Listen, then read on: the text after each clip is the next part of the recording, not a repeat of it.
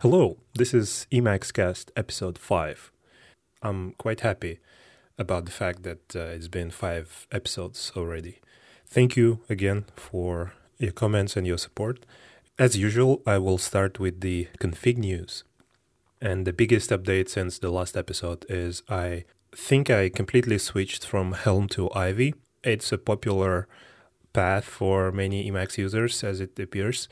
People seem to love Ivy as an alternative to Helm, even though Helm is extremely powerful. One of the reasons people like Ivy, I've seen many stories, people switching from Helm to Ivy is because it's less powerful. It looks and behaves as a minimalist alternative to Helm.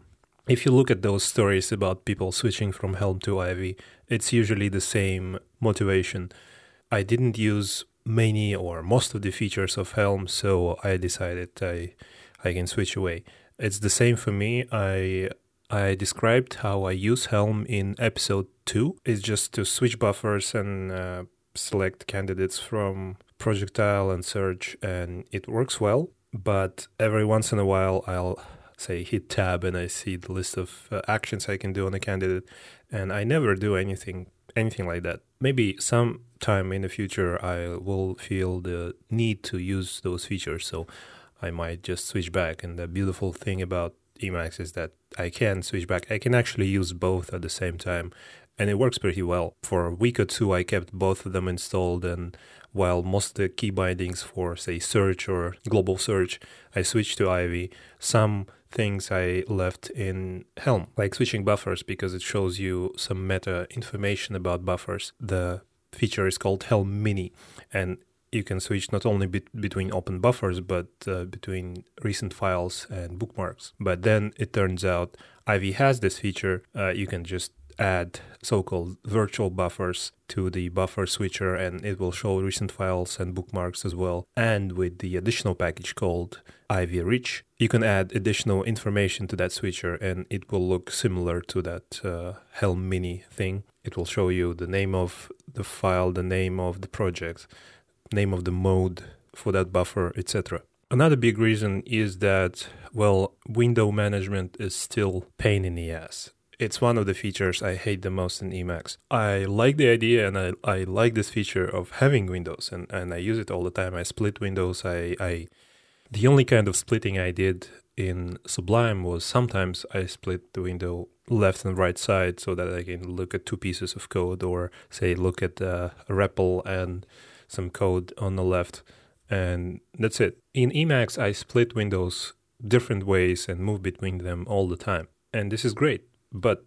many, many things create windows, and the way those windows are created or reused never makes sense to me. It's always something that doesn't make sense. There are lots of solutions, and I've tried a couple, and I've tried things like Shackle. And I will talk about Windows management probably in some other episode, because it's a big issue and a big feature. And there are some solutions, and I have to explore more, but Shackle didn't work for me for several reasons, even though it does its job well. The problem is actually deeper, because not all windows are created in a way that Shackle can control. There are different types of window creation in Emacs, and say Magit creates some windows in that way that Shackle can control, but some other windows that look kind of the same, they don't look exotic or different, they are created differently. Helm does that too. It creates some windows using a different function. And Helm and Shackle cannot control all of Helm's windows. You can actually change this, kind of tweak it, because you can, of course, like in anything in Emacs, you can replace one function with another. So you can tell Helm to use a standard function to create windows. In that way, apparently nothing changes, but Shackle can control those windows. But I don't know, it doesn't work for everything, and I couldn't find a way to control all of the Magit's windows. So I said the problem is many people don't like the fact that Helm uses full-blown buffers and creates new windows sometimes, or reuses windows to show its buffers. So without any configuration, if you just install Helm and start using it, then you will see sometimes it's kind of weird. So say you have two windows open, one on the left and one on the right, and then you do, for example, search with Helm Swoop. It's kind of a replacement of incremental search, and you see a list of candidates and you can move between them, and it's just a local search within the buffer. If you launch Helm Swoop, the input will be in the bottom where you expect most of Emacs inputs are. It's kind of in a mini buffer, but the list of candidates will open in that other window. So if you were working on the left window and you launched Helm Swoop, the list of candidates will be in the right window. So for me, this doesn't make too much sense because, well,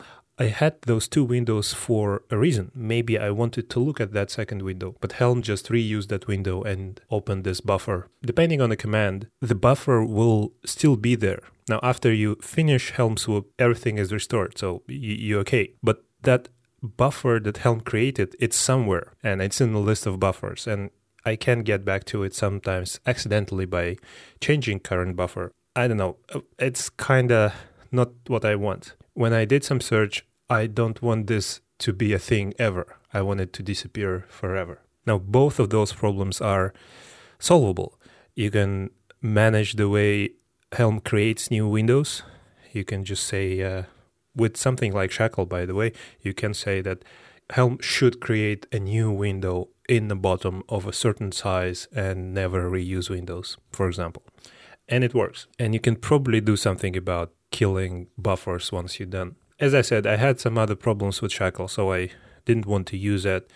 And Ivy, on the other hand, only uses the mini buffer. So it never creates new buffers, it never reuses windows, it never messes with your window configuration. At least it never does for me in my limited feature use. And for many people, and me included, this is the big feature of Ivy. It's minimalist and it only works in the mini buffer. I can do everything I did with Helm with Ivy now, and I could replace the whole workflow, including working with Projectile, doing global search, doing local search, looking at documentation. It just, everything works. You can check it out on GitHub in my config. A few people told me that my config is nice and they used it as a starting point, which is great. That's what I wanted. But even though you can just clone it and run in your Emacs, most of the config is kind of just a config, but some parts of it are personal. Like, I don't think you will like the way I do things. It's just for me. And some people ask me if they should use this config if they are starting Emacs, just like I did. And I don't think that's an excellent idea. That's okay. You can start it and it's fine. But I thought that I will feel safer if I had this alternative kind of universal config for beginners that follows my conventions and ideas, but it's not personal for me. So I decided to create a separate setup and call it CastleMacs. And the idea is that that's a complete Emacs setup for beginners for macOS. Nothing binds it to macOS physically. It's just a set of conventions. But the fact that Emacs by default doesn't behave like a first-class macOS citizen bothered me. Now, if you download Emacs from the kind of official source, Emacs for macosx.com, many features kind of work like in any other macOS app. Like, you can save with Command S, and you can quit with Command Q, you can even print with Command P. You can, of course, go and download Aquamacs, which is a separate, specific build, a specific distribution for macOS. But it's kind of old. It's still based on Emacs 24, while the current version is 26.1, I think. And it's highly opinionated. Now, it kind of tries to be Sublime or something like that, because it has tabs, like visual tabs, which is not what you expect of Emacs, but it's kind of super customized. It's still Emacs, and you can still do things Emacs way, but you will probably face some problems, and I don't think it's a good choice today for beginners, especially if you plan to kind of invest into the Emacs ecosystem. So I wanted to make something similar, but keep it vanilla Emacs. Don't build anything on top of it. The basic idea of this CastleMacs distribution or setup is that it supports and respects both macOS conventions and Emacs conventions. It doesn't sacrifice on any of those sides. By default, Emacs has this super key, and by default, if you install almost any kind of build on Mac, Mac's command key, the heavily used modifier key on macOS, maps to Emacs super key. And the super key in Emacs is underused. Most of the keyboard is now free, and I was able to map most of the keys to something that makes sense in macOS and kind of makes sense if you are coming from Sublime or VS Code or Atom. And I'm talking about things like Command P in all of those popular editors allow you to fuzzy search for files in the current project. And for many people, and me included, this is just muscle memory. And CastleMacs does the same. It achieves that with Projectile and Ivy. One kind of controversial thing is Command Shift P opens MX, opens that command window in Emacs. This is kind of what happens in VS Code and Sublime and Atom. If you hit Command Shift P there, it opens this mode where you can launch certain commands. Now, it's not like in Emacs you can launch any command. It's only those commands that were kind of defined in this way. But again, for many people, and me included, this is muscle memory. This is how I did, for example, Git work from within Sublime. And of course, most of the things that you expect from a macOS app work there, like Command S to save, Command Shift S to save as, Command A to select all clipboard with Z, X, and C, Command O to open a file, and some other things like with Command G, you open the Magit status window. One thing that I did, which is kind of unusual for these setups, is I like how in Vim or say evil mode you can navigate between words and characters and anything really without leaving the home row. You don't have to go to the arrows. Now in Emacs by default you can use Control and PN to go up and down and F and B to go left and right. Now many people like that.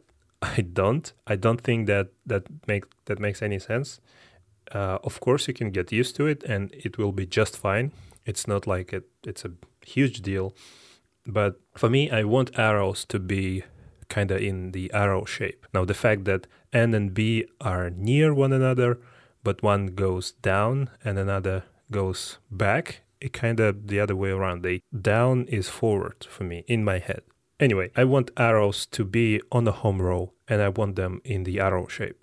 So even Vim's default H, J, K, and L, I don't like that either because, well, they're in a single row. Something that makes more sense for me is having I as up, J as left, L as right, and K as down. It's kind of a natural arrow shape, and it's right there on the home row almost, except for I, but my fingers naturally go there. Now you can do that by customizing evil mode, or you can customize something like goat mode, but I don't like modal editing. So for this CastleMacs setup and for my personal setup, I'm experimenting with this idea of using I, J, K, and L with command. So it's kind of easy on a standard Magic keyboard, which is Mac keyboard, but it actually works with any keyboard. It doesn't matter. As I said, CastleMacs is kind of built for macOS, but as long as you have some key on your keyboard that can be a super key, like a Windows key, it's fine. So on my keyboard, I can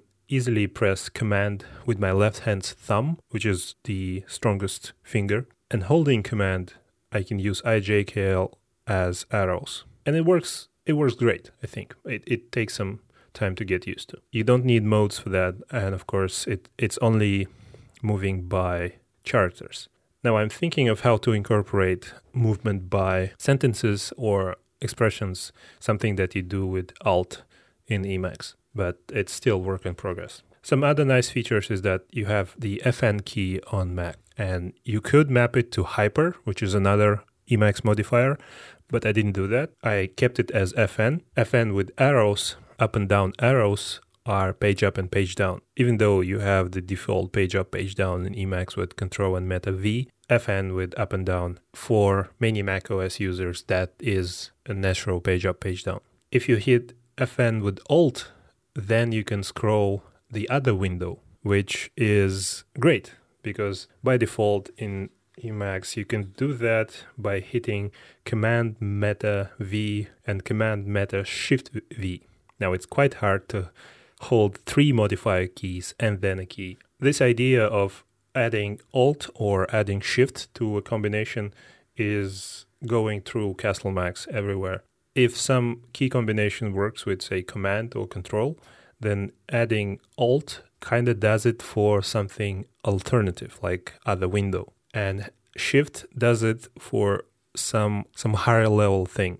Here's an example. I have Command, comma, to go back to some previous mark in the current buffer, and Command, dot, to go forward. So this basically allows me to go back and forth between points of interest in my buffer. This is super convenient. And there is a built-in thing that you can use to go back. It's Control U and then space, but I don't think there's a built-in way to go forward. With these custom key bindings, it's super easy for me. For example, I'm at a certain line and I'm writing some code and I want to search for something, look at that, and then just come back to the place where I am. I can set a bookmark here, but this is an additional step and some mental work. I just want to be here after I do something. So I just do search. I don't think about anything. I go somewhere else.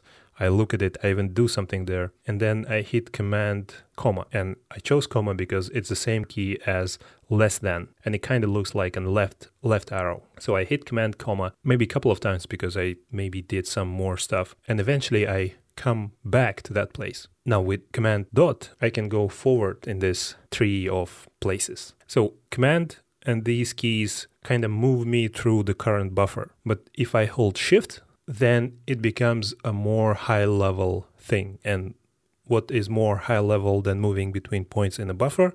It's moving between buffers. And again, there is a built-in command for that. You can hit Control X and then left arrow or forward arrow to go back and forward. But for me, it makes sense to bind them to kind of the same thing and have Shift as this high-level modifier. There are other nice things, and I focused on key bindings mostly, and I documented all those key bindings on the GitHub page. Check them out. Maybe you try this setup or some ideas from that setup. And the main thing is that it should be usable and approachable to complete beginners. So you don't have to actually know a lot of Emacs to start working productively somewhat. There's window management, there's Git integration, there's built-in terminal, there's somewhat easier movement between windows that kind of makes sense for iTerm users. Oh, and there's a spell checking and synonym search and word definition, which of course are bound to a single key with different modifier keys that kind of make sense in the way that I explained. Yeah, that was a long section on config news. So today I want to talk about org mode for blogging. Now, this is a big topic, of course, because there are different ways you can create and maintain a blog using org mode. Now, just to remind you, there was a separate episode on org mode, which was episode 3. This episode assumes you know a bit about org mode, you know what it is and how it works. If you know that you can export any page to HTML. So the simplest way, if you want to kind of set up a blog or just a site, you can just export all your pages using built-in exporter and host them somewhere. Those are static HTML pages. And by default, it's just unstyled HTML. It's the browser default kind of serif font on a white background. But it's quite easy to create templates, and it's quite easy to find templates for that exporter. So you can actually make your pages quite nice, and you don't need any additional software. It's fine for just static pages. You can set up some sort of sync or maybe serve it through GitHub Pages by pushing it. It's fine for just a bunch of pages, but if you want to maintain a blog, you will probably want RSS. Now, at least I will want RSS if I'm reading a blog. I've seen several blogs written in org, and they didn't have any RSS, and that's frustrating, because we still use that. I know many think it's dead, but I think RSS is quite alive. I was thinking about this, and I thought, yeah, you can probably find the package for that. You can find a package that generates RSS, and yeah, you can. It's not the best way, and I think I have found the best way. But to explain that, I want to tell you my story, how I came to this setup and why, because it's still not for everybody. So I started kind of kind of blogging, writing something on the internet back in high school. And at that time, most of the blogs I knew of were on LiveJournal. It was quite popular back then. Of course, you didn't have to do anything, really. You just sign up and you have a blog. It had some customization and it had a huge community. Of course, at some point, I thought I want some freedom. I want some customization. I want my website to look differently, and I want my website to be somewhere else. I want my custom domain name or something like that. And then I discovered WordPress, and that was a huge romance for, I don't know, 10 years or something like this. For a long time, I loved WordPress, and I used it extensively for everything. I was creating websites like crazy. I was amazed at how easy it was. So many themes that looked awesome, so many plugins. Oh my God, so many plugins. There's a plugin for anything. If I thought of something, there is a plugin for that. And it mostly works.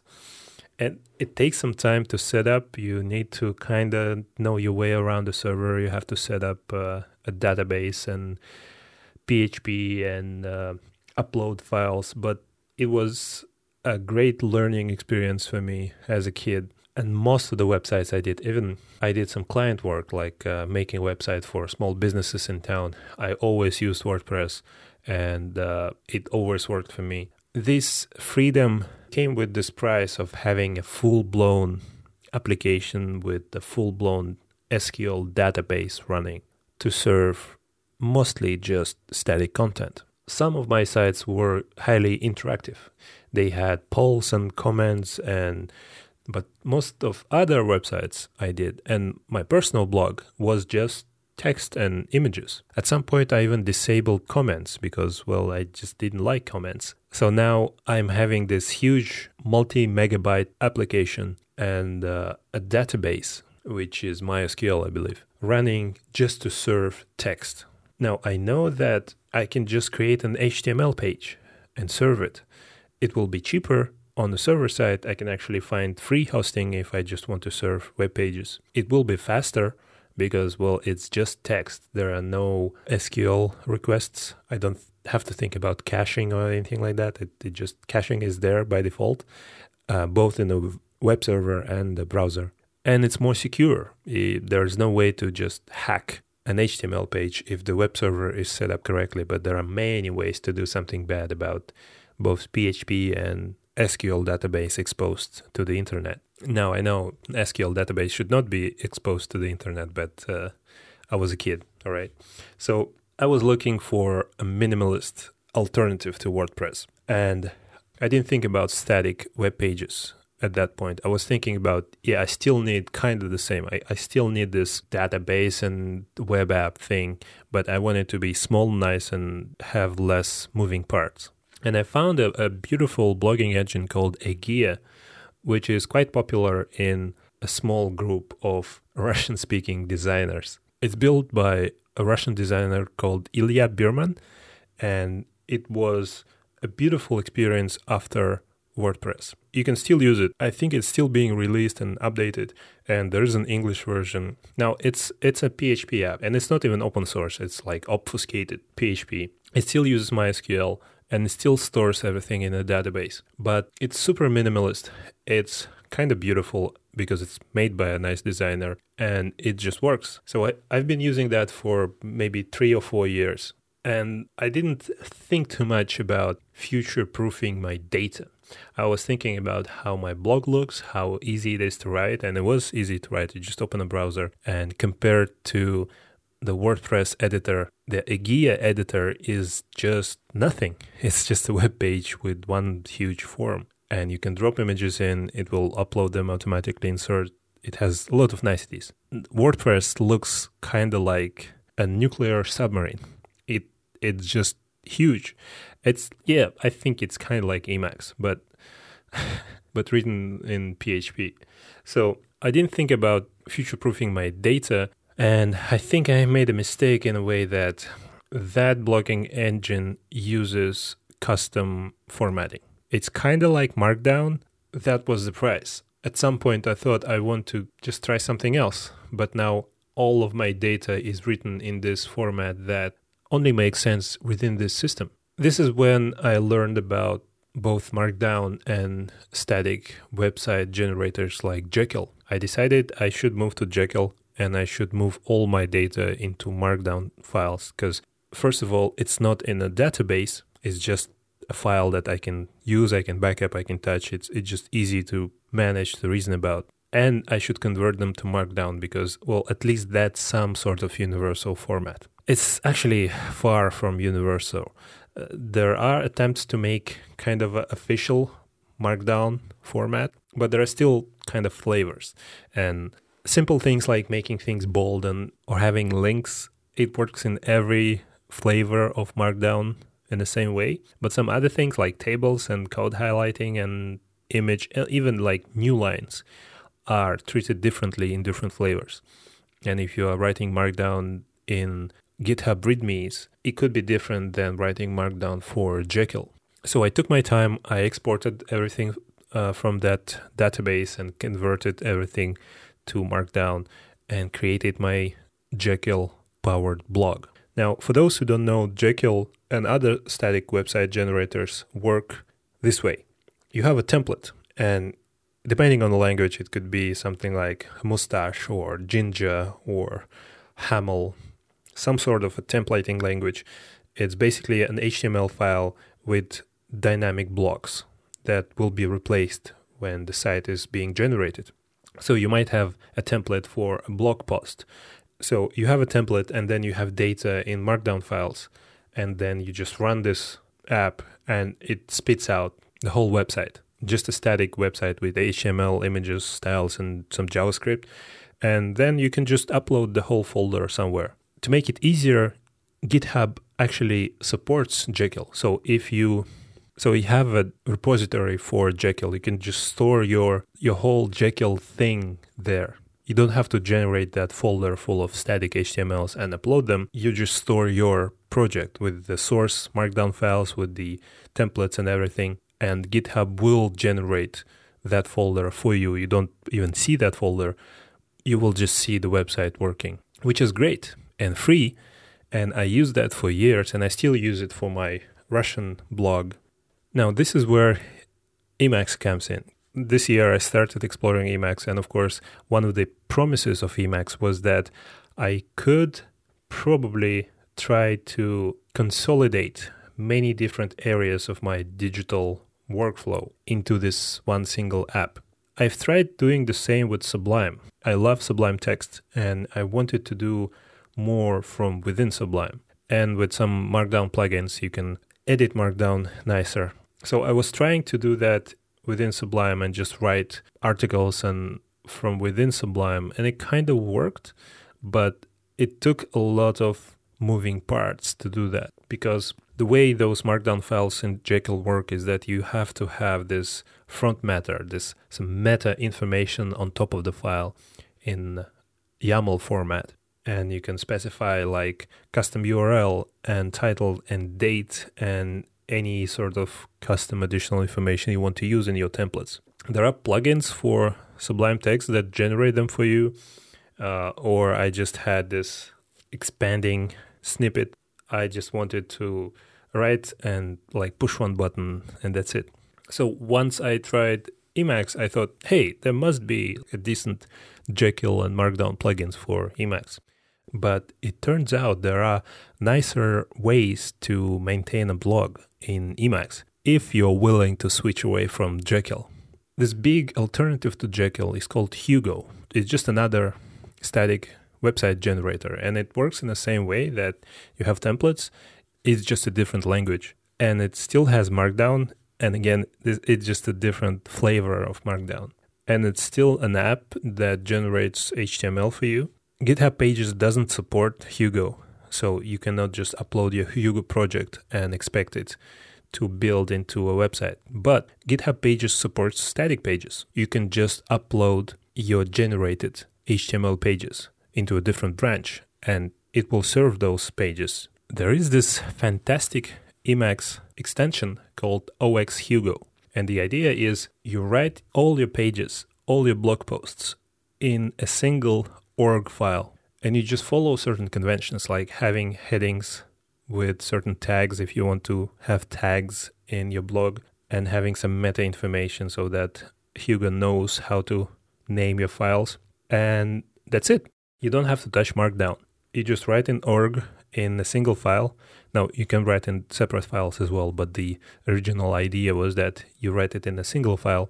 This extension automatically creates Markdown for Hugo, and then Hugo generates the site. Now my workflow looks like this. I run Hugo server. Unlike Jekyll, it has... Now, maybe modern Jekyll already has this, but Hugo has this feature of not only watching for changes live and rebuilding site as your content changes, but actually navigating to the changed file. So I run the Hugo server. I open localhost in the browser. I then go to Emacs, open my single file where all my posts are, either just create a new post, that means just creating a new heading, or I use Org Capture from anywhere within Emacs. For me, it's Control-C, and then I see a list of capture templates, and I select H for Hugo, and then just write a title and some text, and that thing is added to that single file. The corresponding Markdown file is generated automatically. Now, by default, it's not like that. By default, you have to export using the org exporter, but OX Hugo documentation website includes a description of how to make it export automatically. So I want to do nothing. And since this export happens, the Markdown file changes. Hugo sees that change, regenerates this page, and reloads the page in the browser. On the left side, I have Emacs with org mode open. On the right side, I have my browser, and I just write and save and see the changes instantly. It's actually really fast. It feels faster than Jekyll. Maybe that's because my site is kind of small now, but it's less than a second. I save, I see the page reloading almost instantaneously. It's amazing. Instant preview of exactly what you're going to see when you go live. Now, since this is org mode and each blog is inside a heading, those headings can have statuses. By default, it has no status, but if you go to that heading and hit Shift right, you start changing the status. So it can become to-do, and then it becomes draft. Well, that's how I set it up. And then it becomes done. When it's done, the current date and time is written into the meta information, into the properties drawer of that heading. And this is how OX Hugo knows that this post is actually publishable. By default, Hugo will not publish your drafts. This is kind of great because now I have both the content of my blog and kind of planning section of my blog. I can create to-dos, like I want to write this article sometime. I just have an idea. So I org capture it and I change it to to-do. I can work on it. I can still see previews and kind of continue working on it for any time I want. And it just stays there. I can even set up a deadline and have that task appear in my org agenda. This is what I wanted when I was talking about consolidation. Now, I use an external GTD to-do app called Things. Before, if I wanted to remind myself about writing some article for my blog, I would create that task in Things, and it's just a task. It has nothing to do with the actual content. It's a completely separate, isolated system. Now, having Emacs and org mode and this OX Hugo, the content and the task and the GTD process of having and writing that content are merged into one system. It just makes sense. It's quite fantastic. And even so, I am using like 1% of the features of org mode and maybe 10% of the features of OX Hugo. So there is still room to grow, but even within this tiny portion of what I learned, it's already a fantastic improvement in my workflow. So I started writing a bit more lately on my blog. You can visit it on rakhim.org. And I thought, okay, what features of org mode will be available if they are converted to Markdown? So I know org by default can include math equations and symbols and use LaTeX to render them. I thought, okay, let's try this. What if I just write some math within that org mode file? And it didn't work. And then I remembered, well, of course, it's going into HTML by the end. And HTML cannot display these things by default. But there is a library for that, and it's called MathJax. It basically takes into LaTeX. It basically takes LaTeX and generates SVGs using JavaScript. So I just Googled OX Hugo MathJax. And of course, there's a section in the documentation of OX Hugo of how to use MathJax. You just add this one JavaScript and that's it. It just works.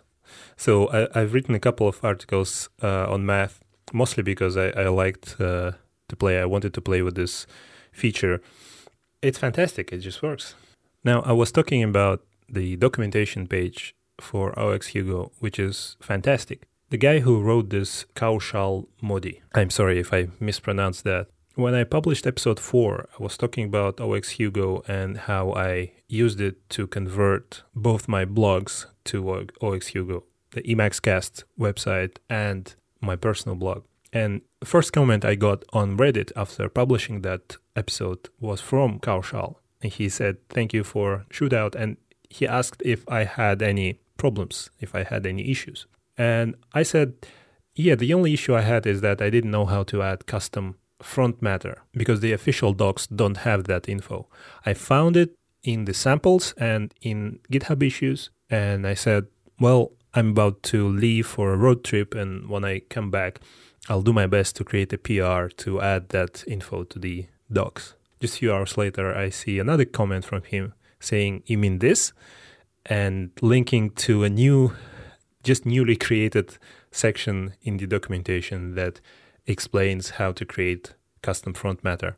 The guy is fast and he's passionate about this project, and he's passionate about having fantastic documentation for a project, which is an awesome feature for any open source project to have. And by feature, I mean having this kind of maintainer. So thank you, Kaushal, again. Thank you for OX Hugo and for writing this wonderful documentation. He's not alone, of course. There are contributors to this project. Even if you think it's too much work switching your blog to something like Hugo completely, check out OX Hugo.